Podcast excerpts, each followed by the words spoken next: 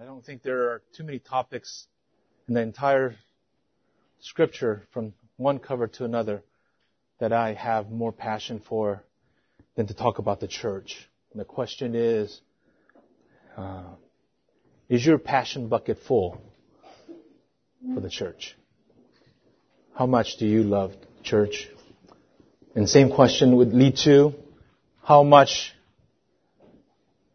what is your love for Christ? In my view, and I think it's a biblical view, that we can't separate as a Christian our love for Christ and our love for the church and the local church. I think the two things are inseparable. We can't say, I love Christ, but my love for the church is waning, or it's not at that level. Because we know through Ephesians 5, why did Christ go to the cross? Ultimately to build the church. And is the only institution that Christ promised to build and the gates of Hades will not come against it. To me, it's the grandest institution on the face of the earth, the greatest institution on the face of the earth. And the, the view, the modern view of the church, uh, it's waning, and his views from the world has completely taken away from the biblical view what Christ views, what God views the church to be. You know, in 2002, a religious news service began a report claims by a gentleman named Harold Camping, a co-founder and president of Family Radio Network. Camping claimed that God is no longer blessing and using the local church. In fact, the church age has ended. The institutional church is now under God's curse because of its apostasy. That it should disband all its ministries and it should be seized. That Christians should no longer submit to the authority of the local church and ultimately the obedience to God now requires them to remove themselves from the local churches. He believes that organizations like Family Radio is now the beacon of truth. Know, I would agree with Mr. Camping to some degree. There are many churches are, be, are apostates or becoming apostates. So in some sense, the, the church that he depicts, there's some truth to that. But I would disagree because I believe in the Word of God and the Christ promise made to us. The doctrine of the church must be understood. Becoming a Christian and salvation encompasses understanding not only our salvation, our relationship to Christ, but also our relationship to the church. I believe that our ability to please God, our Lord, depends upon our view of the church, or the proper view, biblical view of the church. The doctrine of the church, in essence, is everything. It must be grounded in Scripture it is to be grounded in the doctrine of the covenant of grace and the believer's union with Christ and believers' union with one another as body of Christ, to Christ. You know, I feel very sad. It saddens me to hear Christians are not happy or disenchanted with the local church they intend, attend and makes me more appreciative of Cornerstone and church I attend because I have different passion in my life for, for the local church and Cornerstone.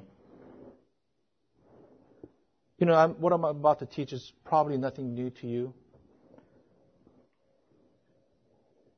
Simply ecclesiology is a doctrine of the church and this is most important to us. And my goal this morning in considering the church, particularly this local body, is one that we all be thankful for the church, thankful for Cornerstone. Two, that we would be able to renew our hearts toward the church. And three, that our vigor, that we would have a new vigor, new passion and love for the church. You know, a recent survey showed that 47% of American Christians believe that church attendance is not required. About half.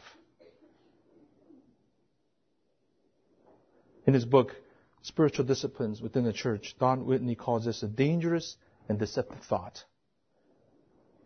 The church has become like a department store where you come and get whatever spiritual commodity you want and leave out what you don't want, then go about your way.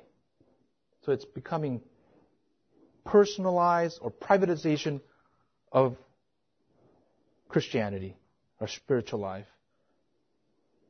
And many church, and it's not to the fault of the individuals, but many churches promote this same thought, this consumeristic activity.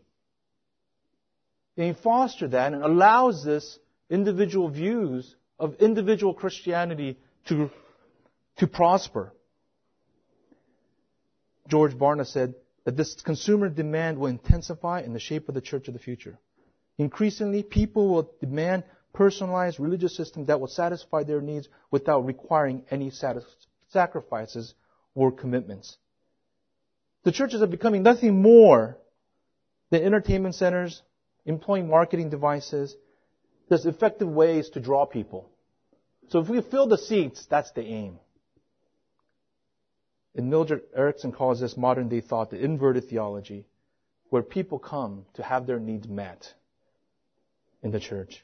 Instead of, instead of regarding our God as our Lord, as His glory to be the supreme value, our aim, to be accomplished within the church, we expect Him to be our servants.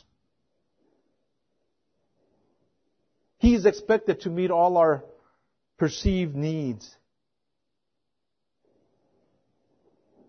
You know, this isn't anything new. It's not just modern day. This has been happening. Some of you already know. In, uh, Charles Spurgeon mentioned this hundred years ago when he saw the downgrade, and his theory was a downgrade controversy. That churches were motivated by compromise. They were motivated by the trends, sophisticated trends of the culture. And he saw this coming. And it's happening now. And the core issue is people, number one, the leaders of the churches have lack of understanding, lack of conviction of Christ's church, what he died for on the cross.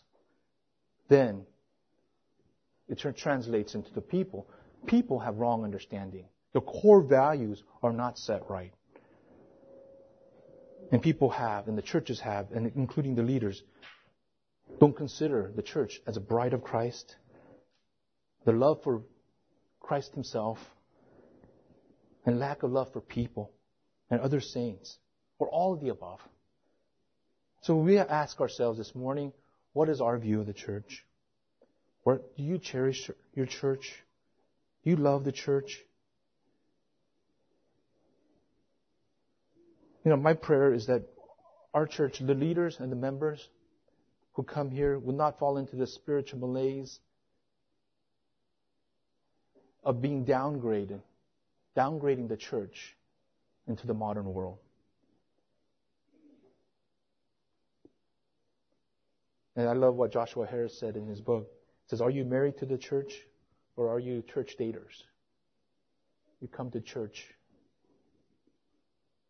looking for some type of fulfillment. Are you there, committed to Christ, wanting nothing, having no agenda of your own, and wanting to serve Christ? and loving its people. So we fight this, to, to fight this modern day consumer mentality. We need to understand what it costs God to build the church. And we need to have people with passion for the church.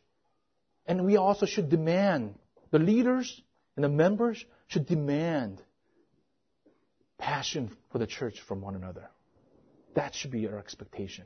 We should be able to look each other in the eyes. As in our one-to-one meetings with your flock shepherds, the shepherd should ask you, and one another when you get together, where is your passion for the church? I love this dialogue, the Q&A. My favorite Q&A dialogue in the entire Bible is Matthew 16. When Christ comes to the disciples and asks the question. I'll read from chapter 16, verse 13.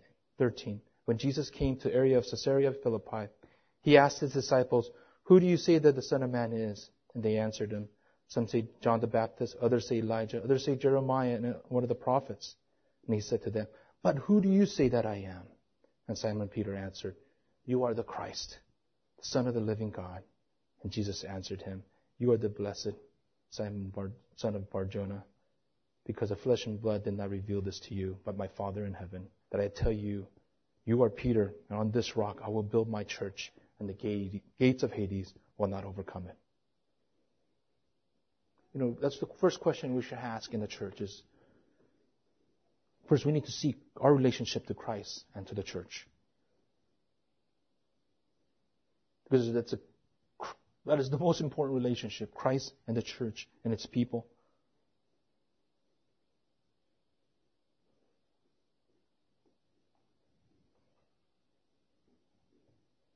I love Peter's answer. You are the Christ, the Son of the living God. And Christ's reply was that God, my Father revealed this to you, and I will build my church. God will build, Christ will build this church. Not the leaders. You know, that reminds me of the movie Field of Dreams. I love all baseball movies, just about, right? And that there's that voice in the cornfields of Iowa saying, if you build it, they will come. No, we take that little bit around. You know, if we're faithful, if we love the church, Christ will build it. Be faithful, and Christ will build it. Christ is the cornerstone. You know, once, when we first decided to plant Cornerstone, all we wanted to be, first of all, all we wanted to do was just be faithful to God's word, preach God's word, be faithful. You know, many people try to um, talk us out of doing this. Many men. But we were ignorant enough to do it and ignorant enough to have faith in the scriptures. Because it's far too great of a responsibility to build our church by ourselves. It's far too great of a responsibility. It isn't, it's an impossible task. So we don't have pressures. You know, when you're in business by yourself, some of you run business, some of you key role, uh, have key roles in your companies that you work for. You have to come up with things. You have to make things work, and you have to have ways to make it that it would conclude in results. Things are measured. We don't have to do that. We're not worried about filling seats. We don't have to be worried about numbers. We don't have to come up with marketing programs. We have to be faithful to the scriptures. The, the, the, this is the greatest business plan there is. All we have to do is be faithful to that. And that takes a lot of pressure off because we don't have to build it. Christ builds it. We have to preach the word.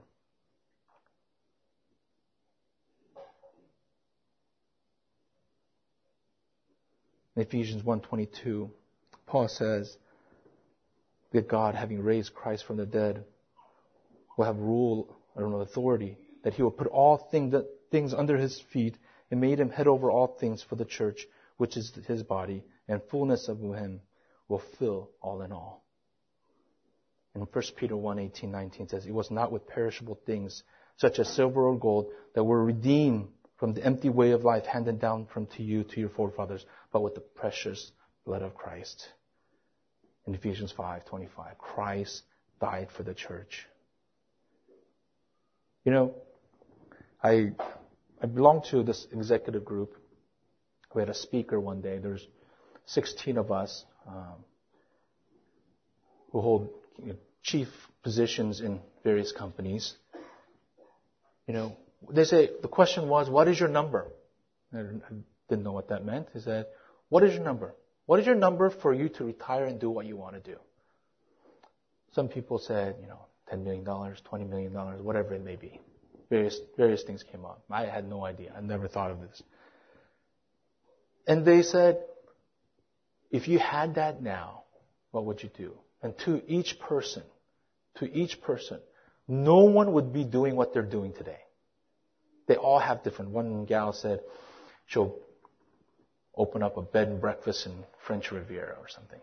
And uh, it got around to me. And it's just my gut reaction. What, what would I do? I said, I would do church. Well, I would do church. What is it? I would find a way to serve in the church somewhere if I don't have to worry about money or feeding my kids or anything like that. I would do church. And I would talk to James, maybe have, you know, other pastors and elders send me somewhere. I would, I would do something like that. That would be the most fulfilling thing. And afterwards, I was, we were having dinner, and one of the guys came up and said, Bob, why don't you do that now? Why don't you, this is by far, I've never seen you passionate about anything like this. You would truly be happy doing this. And he was right. Why don't you do that now? Why don't you create a plan for yourself to do this? And he was right. I talked to my wife. I hope to do that sometime soon. But again, my life is not my life.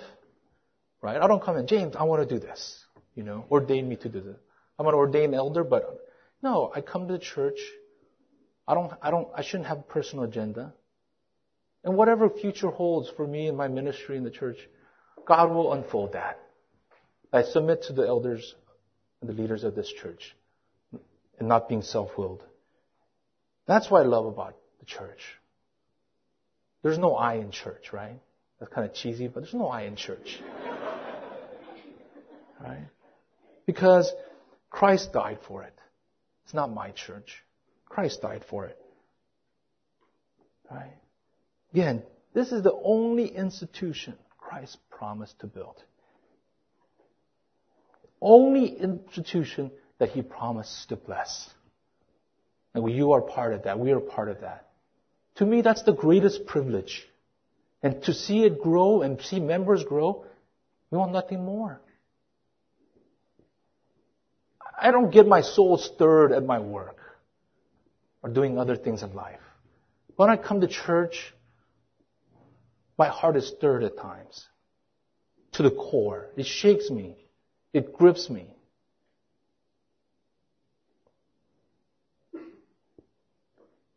Now, I love the church because I like to think that because Christ loved the church, He shed His blood for it. And I love what Spurgeon called the local church as the dearest place on earth to Him. And it is true. To all Christians, we should see the church this morning, as you sit at this moment, you know, I remember I, went to an Angel game when I was really young. First time at a baseball game. I've only watched baseball from, from, on TV. I sat at Angel game on second deck between first base and home plate, first row on the view level. I pinch myself. I go, I'm actually at a major league ball game. Right? I'm actually at a major, I had to pinch myself. It was grand. And when we come to church on Sundays, we should feel like that that this is, this is grand. It's a great place to be. So I want to talk about rest of the time this morning. Five reasons why you should love church, love the local church. Five reasons, same thing, why you should love CBC. And no other institution was entrusted to this. Number one, as I said it before, because it is the bride of Christ. It's the bride of Christ.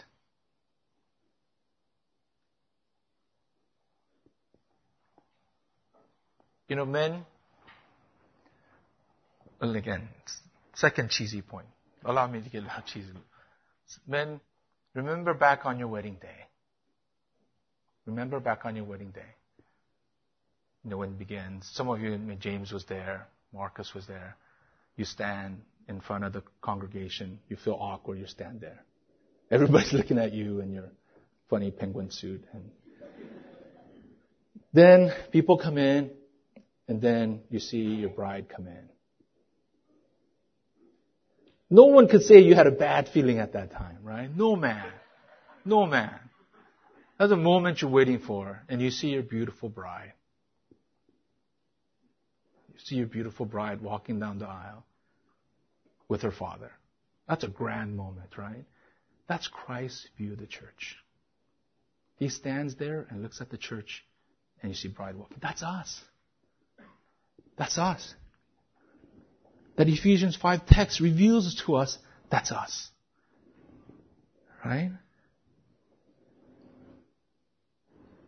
What does bride of Christ mean? And what does it mean to be the bride of Christ? No, we became bride of Christ because Christ gave himself for the church.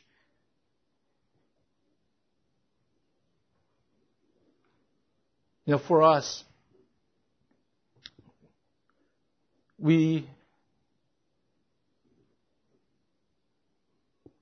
we see our, we saw our wife as being beautiful, but when we came to Christ before salvation, there was no beauty in us.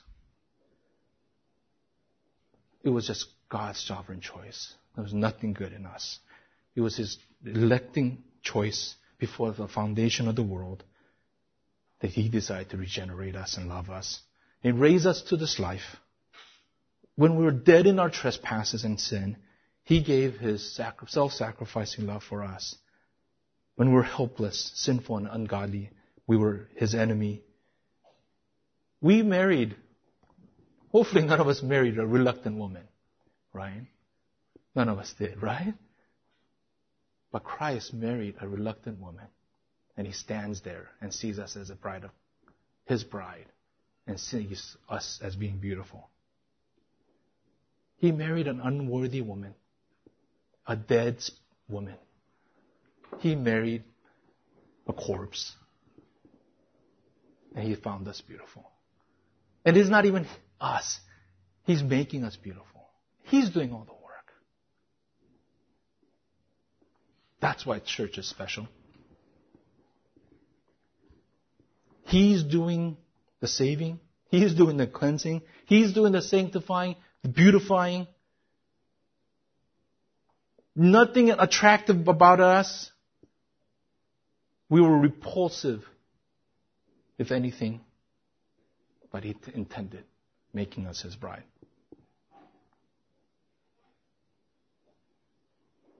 This is what you call the free and un- unconditional election of Christ his love. It was not because we, we had any beauty of our own. We were not chosen because he could see us holy. He made us holy. Ephesians 2, 4, and 5. But God, being rich in mercy, because he's, because of his great love, which he loved us, even when we were dead in our transgressions, made us alive together with Christ. Again, he chose a dead woman. God chose a dead woman to marry his son.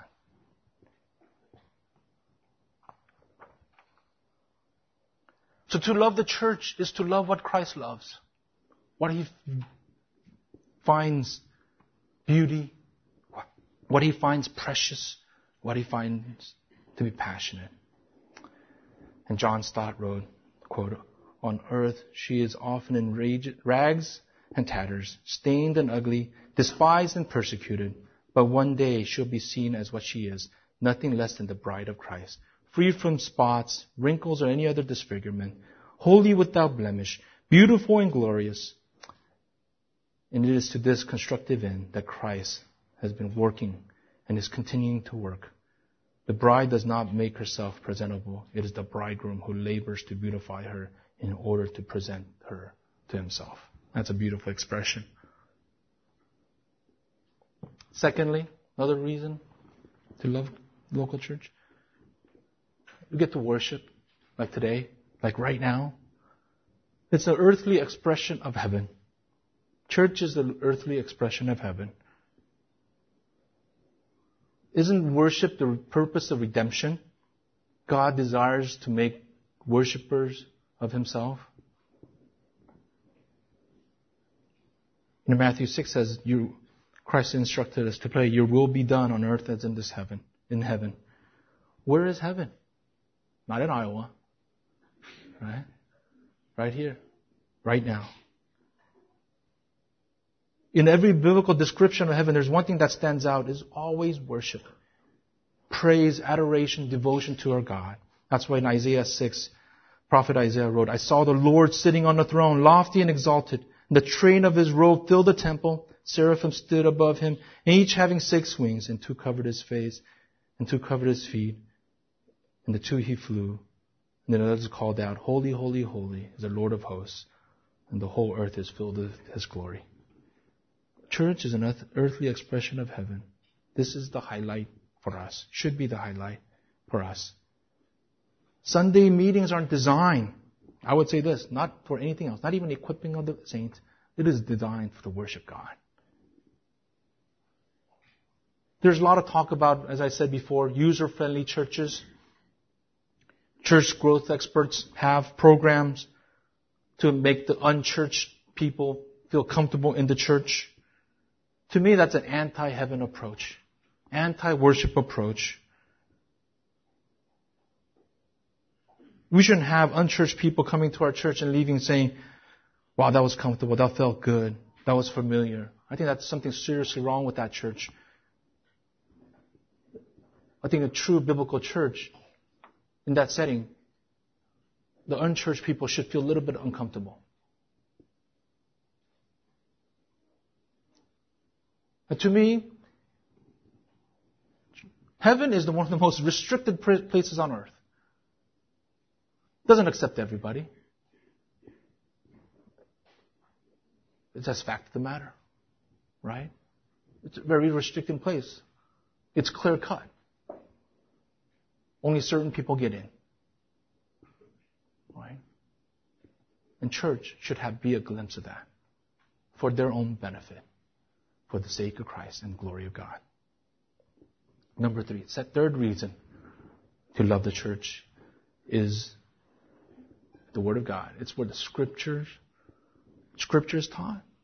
The church glorifies God by upholding His Word. Church enables you to hear the preaching and proclaiming of the truth. And church is the pillar and the ground for truth. 1 Timothy 3.15, Paul wrote, and 2 Timothy 4.22, preach the word. The pastors, elders, other shepherds will teach you the truth. Truth about God's word, truth about God, and truth about life and ourselves. God has placed gifted people, gifted teachers to teach you God has ordained preaching. God has instructed pastors and elders to preach the word, therefore its members. The command to you is listen to the word. Hear the word. Preaching is always relevant. You know, I have, I've seen James and Marcus preach all the way across the world in different languages. And I see people coming up to them Christians in other parts of the world, after hearing the Word of God, coming, them, coming to them and thanking them. I've seen this happen. I've seen this happen. Because they're Christians. They hear the Word and their hearts are stirred.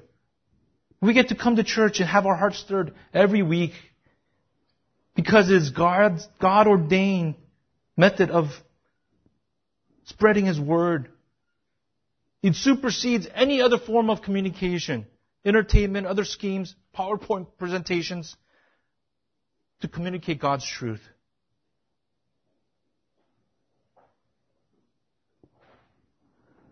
Our conviction is that we will honor God by honoring His Word, making that premium. It's not because I stand here today, but the most precious real estate in the church is this by four by four square foot where a preacher stands and delivers God's word. Authority of the church, authority of its leaders comes from the word of God as well. It's not based upon age, economic status, their ability to do other things, but it's given through the word of God to the church. The Word of God will convict. Word of God is truly the lamp and light to our feet.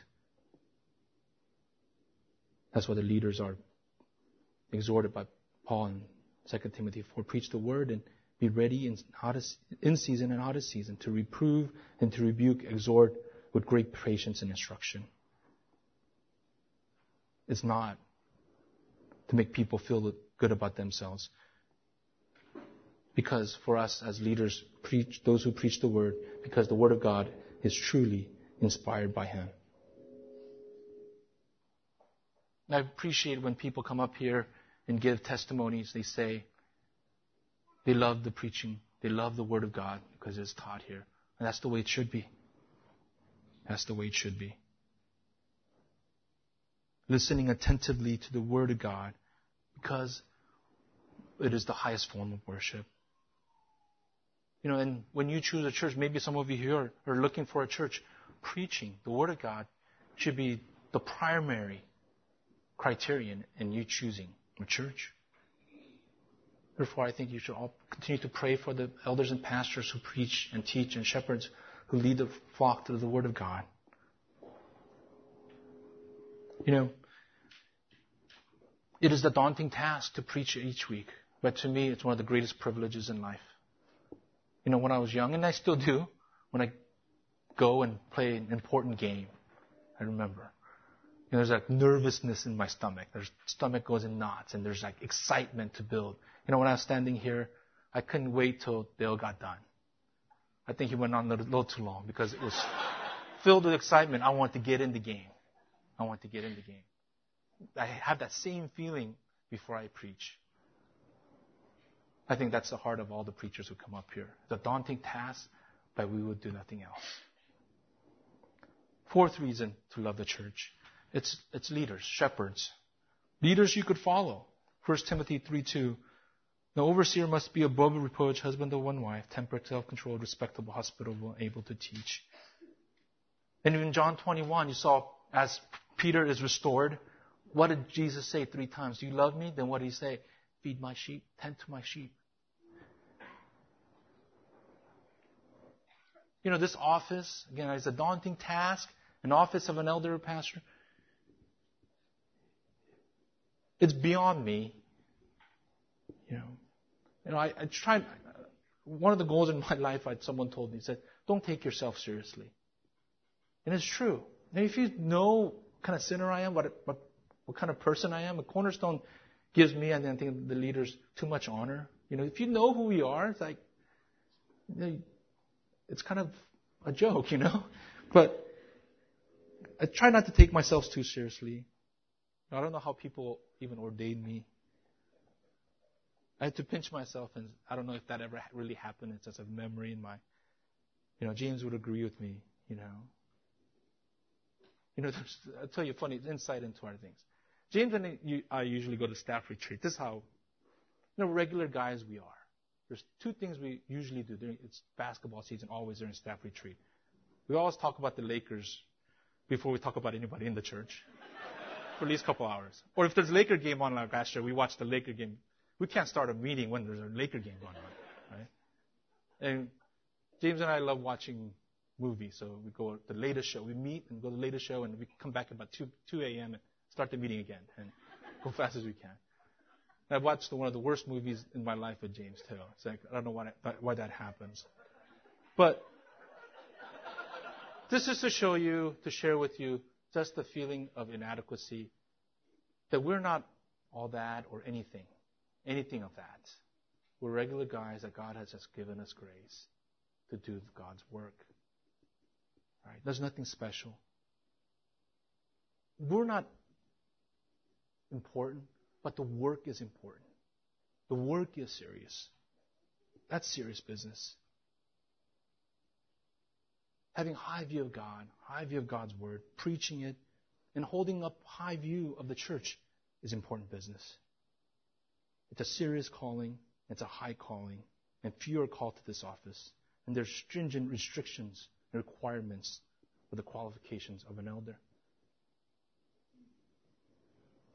Even men like Bill Clinton, former president of the United States, even one of the greatest basketball players, Kobe Bryant, or even kings like David or Solomon. They may be kings of nations, presidents of countries, but they are not qualified to be an elder in the church. That's God's view. And Samuel Brengle once said, Church leadership is not won by promotion, by many prayers and tears. It is attained by the confessions of sin and much heart searching and humbling before God, by self surrender and courageous sacrifice of every idol, with bold, deathless, uncompromising, and uncomplaining embracing of the cross, and by an eternal, unfalling, unfaltering look at unto Jesus crucified. You know, 1 Timothy 3.1 talks about if a man aspires to the office of an overseer, the word is literally translated as being lust. You need to have desire to serve. Not for the office, but for the work. Not for the title, but the work itself. Are you willing to work? Do you lust after the work? And all the qualifications are character qualifications, not based upon ability except one ability to teach they're all character, moral qualifications. Again, I consider it the greatest honor to be an elder. And I get to do what I love to do at a place I love and with people I love.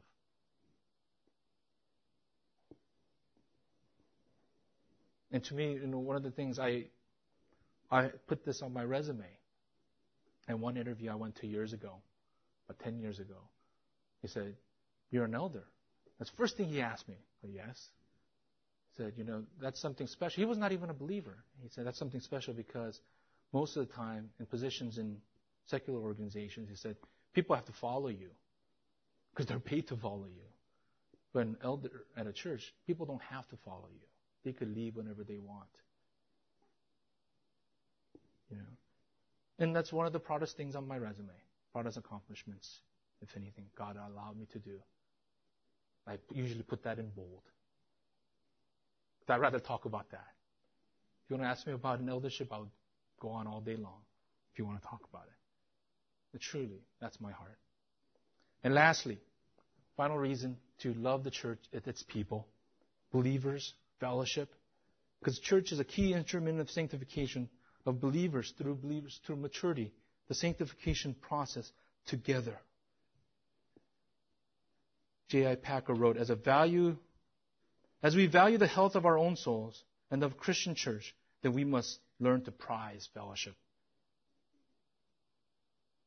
A uh, Scottish pastor Roberts wrote, Fellowship between Christians is a gift of God, is true means of grace. Christians are spiritual people, and they feel comparatively isolated in this world. But God gives us this compensation, the fellowship they enjoy with like minded brothers and sisters. The word fellowship, koinonia, has an idea of participation, partnership, communion, sharing. And fellowship is a result of the gospel by God's design. It's by His plan that believers come together for fellowship. There's a uniqueness about Christian fellowship that cannot be found anywhere else, any other relationships is unique because commonness comes through Christ. You know, it really does. There are people that, that God brings us together that we would never think of that we would carry on relationships. And Joe's not here. I'll talk about him. Okay. Joe Jung, I, I love Joe. Okay. Joe Jung and I, that's me, that's me, would never hang out together if it wasn't for Christ. Right? There's no way, right? But after him coming to Christ, you know, and especially last two, three, four years, you know, Joe has become an example in my life. You know, I look to him sometimes for inspiration. You know, when we asked him to go to Czech, he wanted to go. He said, What a privilege. I can't believe you're asking me to go. That's a great heart for the Lord. You know, there are a few guys that I would want if I was in a battle in the foxhole. That's Joe Jung. Use him as a shield, you know.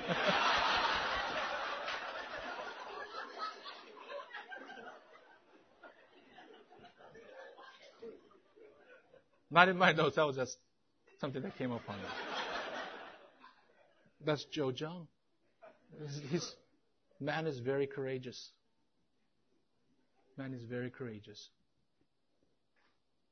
And it brings relationships like that. People that you would never think they come in your life because of Christ and they inspire you. Right? That's those are relationships. Sanctification involves commitment to one another. John 13:34 love one another. Romans 12:5 be devoted to one another. Romans 12:10 honor one another. Galatians 5:13 serve one another, carry one another's burdens. Galatians 6:2 Ephesians 4:32 forgive one another. 1 Thessalonians 5:11 encourage one another. 1 Peter 4 not offer hospitality to one another. James 5:16 pray for one another. How are you going to do these things by yourself? Who's going to baptize you? You're going to baptize yourself? You go swimming or something? No. Baptism happens in the context of the church. Even missions. We don't have our own agenda for missions. We went to a North Korea conference one time. We saw a sister from another church, a pastor we know. And we know that pastor has no agenda for, uh, no programs for the North, North Korea. We were just interested. And she said, you know, my pastor is, has his own agenda and I have on my own. That's completely not biblical. I don't say I want to go somewhere. It's within the context of the church even missions happen. The church sends missionaries, not individuals. Elders sends missionaries. Okay. Alan Stibb wrote in his book, God's Church, any idea of enjoying salvation or being a Christian in isolation is foreign to the New Testament.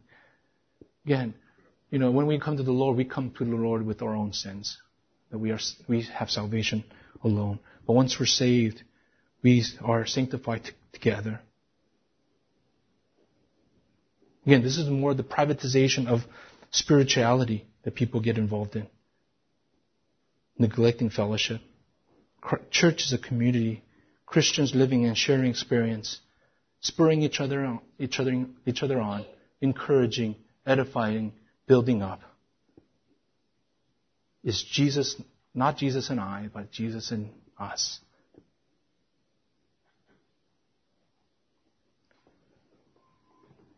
Church is not a spectator sport. Everyone must participate and serve. Everyone has, God has gifted everyone individually differently. All, we're all called to ministry. And if we're a church, you're a church leader, pastors, elders, shepherds, hope you embrace your duty, equip people for ministry, equipping the saints. If you're a lay person, that you find your place using your gifts, whatever God has gifted you, to minister in the church. Joshua Harris also said, serving is the fastest way to feel sense of ownership in your church. You're going to love the church. One of the greatest ways to love the church is to serve, serve others. Formally and informally. Showing hospitality to one another. Serving and devoting to the church is a, your devotion to the church in itself proves to the non-believing world, it will prove to the non-believing world that there is something uniqueness about the relationship these people hold with one another. To the degree that, that, that those relationships are fractured, it diminishes our platform of the gospel. That people in the church, because God loved them, to die for them, that they're worth sacrificing for and they're worth loving. That we're communicating to the world that God is worth it, the church is worth it, and people within are worth it. That's why we labor. Because ultimately in Mark 10:45, Bible teaches us that Christ was servant. It's one of the greatest expression of love, showing our love toward, toward God. Just a few final thoughts. Actually, I have more than a few.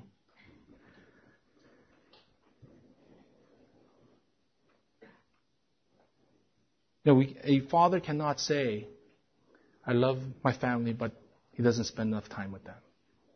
But spending time with them shows that he loves them. So when we love Christ, when we love the church, we need to be able to spend time and serve one another. We need to hold on to the promise of Matthew 16 that Christ said, I will build my church. And it's the institution that he's building. The gates of Hades will not come against it. And I believe this, I thought, is that I don't think Christian could be truly salty without truly loving the church and are burdened by the church. Our saltiness, the same degree of our saltiness, comes through loving the church and its people and its leaders.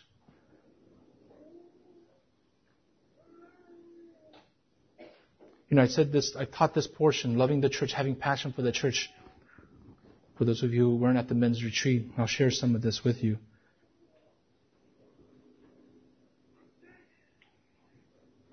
You know, look closely at Cornerstone first. Know, for me personally, it gave me the milk of the Word, gave me strong teaching, faithful teaching. It's given me faithful friends and being able to fellowship with you all. It has allowed me to short, serve on short-term missions with some of you and been encouraged by many of you, the leaders, pastors, and shepherds, and the saints. Some of you don't know, but most, many of you know I had heart surgery six years ago. I had heart surgery, post surgery. I had a tube down my, I couldn't breathe on my own. And there was a brother named Pedro. He's a doctor. He came in to check, and my wife was there. He said, all the vital signs look good. He's going to be okay. And he brought a picture with him, with Cornerstone, one of the retreat pictures, and told me and my wife. I could barely, like, you know, look at him, and I was like half, I was on morphine, so you couldn't imagine. I was like coming and going. But I remember him saying, and being encouraged, half conscious, saying that all these people are praying for you in the hospital bed on morphine, I was encouraged. Right? That's how strong the fellowship is.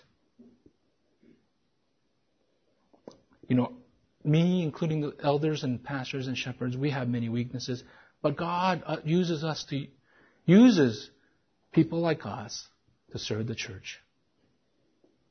Know, I love everything about this church. I love the leaders whom I serve with amazing guys. You know, we're building, we're doing the laying the foundation uh, program. We've been working on months with Gary and Huey very closely. These guys stretch themselves to the max. Gary runs a company. Friday night we had a meeting. He coached his son's baseball playoff game. He came all dark, you know, with clay and all over him. I don't know if he took a shower or not, but he came. It's all good. You know, and I can't think of a harder working person at Cornerstone than Huey. Right? They give them themselves. He's everywhere. He's Flash Gordon of Cornerstone. He's just everywhere. Huey, do you have to be everywhere? You know, let him be. Right? These guys give of themselves. I love the servants. I love people who have snacks for us every week. Right? Amen? You know? There's, there's people who genuinely love the church and they inspire me on to do the same. And I truly believe that God created for me to serve at Cornerstone. And I love older saints at Cornerstone. Right? If you think about age, they shouldn't be here. But they have other important things they prioritize beyond age or ethnicity. They come here and worship God together, humbling themselves. I thank God for them. You know, I get to do what I love to do, is to serve the church. And I always tell myself that I need to love the church. I need to always send the bar for this so that church could follow. And it's a privilege to serve. You know, I owe much, much to the church. All my character, everything I am today has come through the church. And I owe much to the cornerstone and a lot of you. And therefore, in my opinion, it is really sad. You're not living a full Christian life. You're missing out on life as a Christian if you don't love the local church. Because Christian life is about commitment. First to Christ, to the Lord, to our family, to our church. and the fellowship we have. Serving Christ and His church requires sacrifice, time, energy, and everything. Then I ask the men to be disciplined to have that love for the church. Have that love for the church. Is that? You know, I shared this at FOF. I shared this in the men's retreat. I hope I make it through this. Is that, you know, as parents, I want my kids, my four kids, to be better than me. I want them to be far better than me. It's not that hard, right? To be better than me. That's, I think all parents want that, right? We all want them to be better than, better, better than us. So when we go to heaven, you know, we'll be in line to meet our Lord.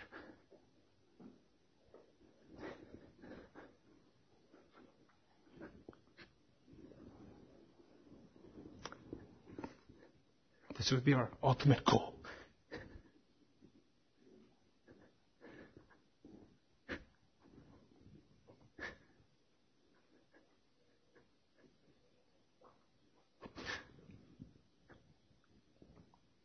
I said, we'll be in line.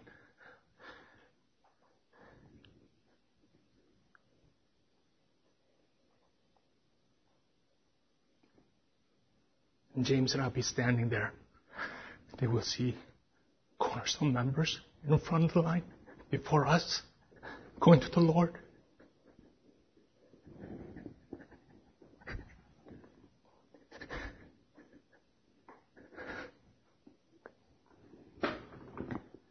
Then we have done our job. I will find the greatest gratification in knowing that I help people become faithful and love the Lord. And Christ commanding them. And well done, my good and faithful servant, not to me, to you. That I was able to be their elder and their servant. That's the greatest goal. And that's the heart of the elders. That's how we want to serve.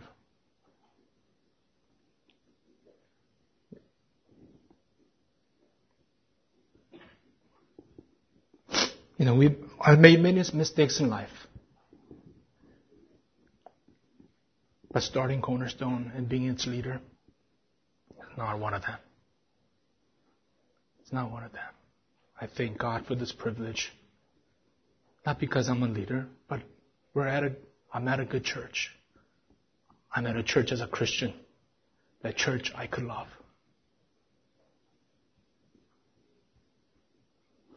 I've been in love with my wife for 20 years almost. Next week is actually the Rambo Day, right? May 25th. But since Cornerstone started, you know, I truly loved it's about every moment of what I do. And I hope for it's all of us, whatever we do at Cornerstone, as long, as long as you're a member here, until God takes you away from this place, that you would love this place, love this people, love its leaders, and pour yourself out because Christ died for the church. Christ died so that you could build this. That you would find it precious in your heart to hold this church cornerstone dear to you. Let's pray.